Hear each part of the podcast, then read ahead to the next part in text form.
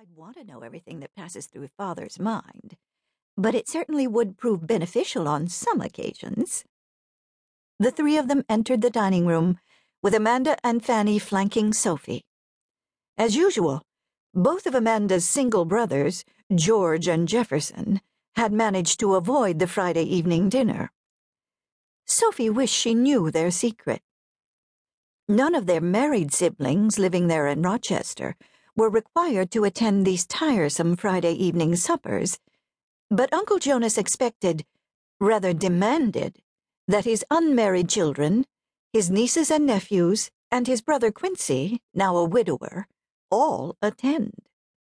Unless, of course, Uncle Jonas had other plans for himself that might interfere.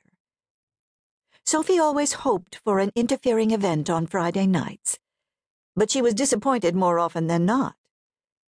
As far as Sophie was concerned, her uncle had devised the plan in order to keep his eye on the single women in the family, lest one of them stray and find a suitor he considered undesirable.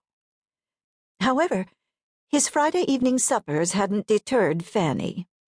Much to Uncle Jonas's chagrin, she'd fallen in love with Michael Atwell, their former bosun at Broadmoor Island, but with Michael off in search of gold somewhere in the Yukon, and grandfather's death last year, poor Fanny had been relegated to living under Uncle Jonas's roof until she attained her age of majority.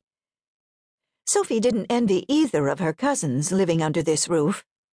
Living in her father's modest home was less than pleasing, but at least she could come and go as she desired. Her father was never around long enough to inquire into her whereabouts. Sophie feigned a pout and peered down the dining table. We're at Jefferson and George this evening, Aunt Victoria. I do miss their company. Her uncle snorted. You miss their company? Or you wish you too could be absent? Jonas! Sophie was making a polite inquiry about her cousins. There's no need to transfer your irritation upon those who are present and on time. Her uncle grunted but didn't apologize. Not that Sophie expected such an unlikely occurrence. Uncle Jonas seldom apologized, and certainly never asked forgiveness for a breach of etiquette within his own family.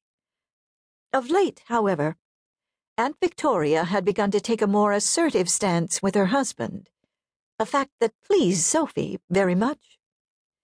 Jonas snapped his napkin and tucked it beneath his rather large paunch.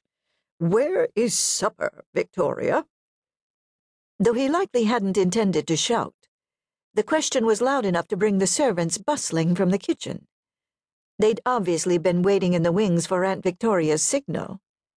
One of the servants placed a large serving dish bearing two perfectly braised ducks garnished with pieces of turnip and carrot, in front of Uncle Jonas. Her uncle made great fanfare of slicing the duck, and then sat down as though he'd accomplished a feat of great importance. He tugged on his vest and motioned for the servants to pass the side dishes. After offering a brief prayer of thanks, he sipped his water and cleared his throat. I have an announcement to make regarding your voyage to England, ladies. Sophie audibly sighed. Please don't tell us you're planning to extend our trip abroad. We've all agreed that England will be the limit of our travels. Aunt Victoria closed her eyes and shook her head. Please don't interrupt your uncle. I'd like to hear his announcement. She beamed at her husband. Do go on, Jonas. What surprise have you planned for us? He jabbed a piece of turnip and appeared to be contemplating whether he should speak or eat. Keeping his attention on his food, he said, I'm afraid it will be impossible for me to escort you ladies to England. The girls squealed with delight, but Sophie didn't fail to note her aunt's look of dismay. No need to look so distraught, Aunt Victoria. We'll have a wonderful time here in Rochester. None of us wanted to go to England anyway, not even you. Her uncle clanked his fork on his plate. I did not say the voyage was cancelled, Sophie. I said that I would be unable to travel with you. Your passage has been booked, and I've arranged for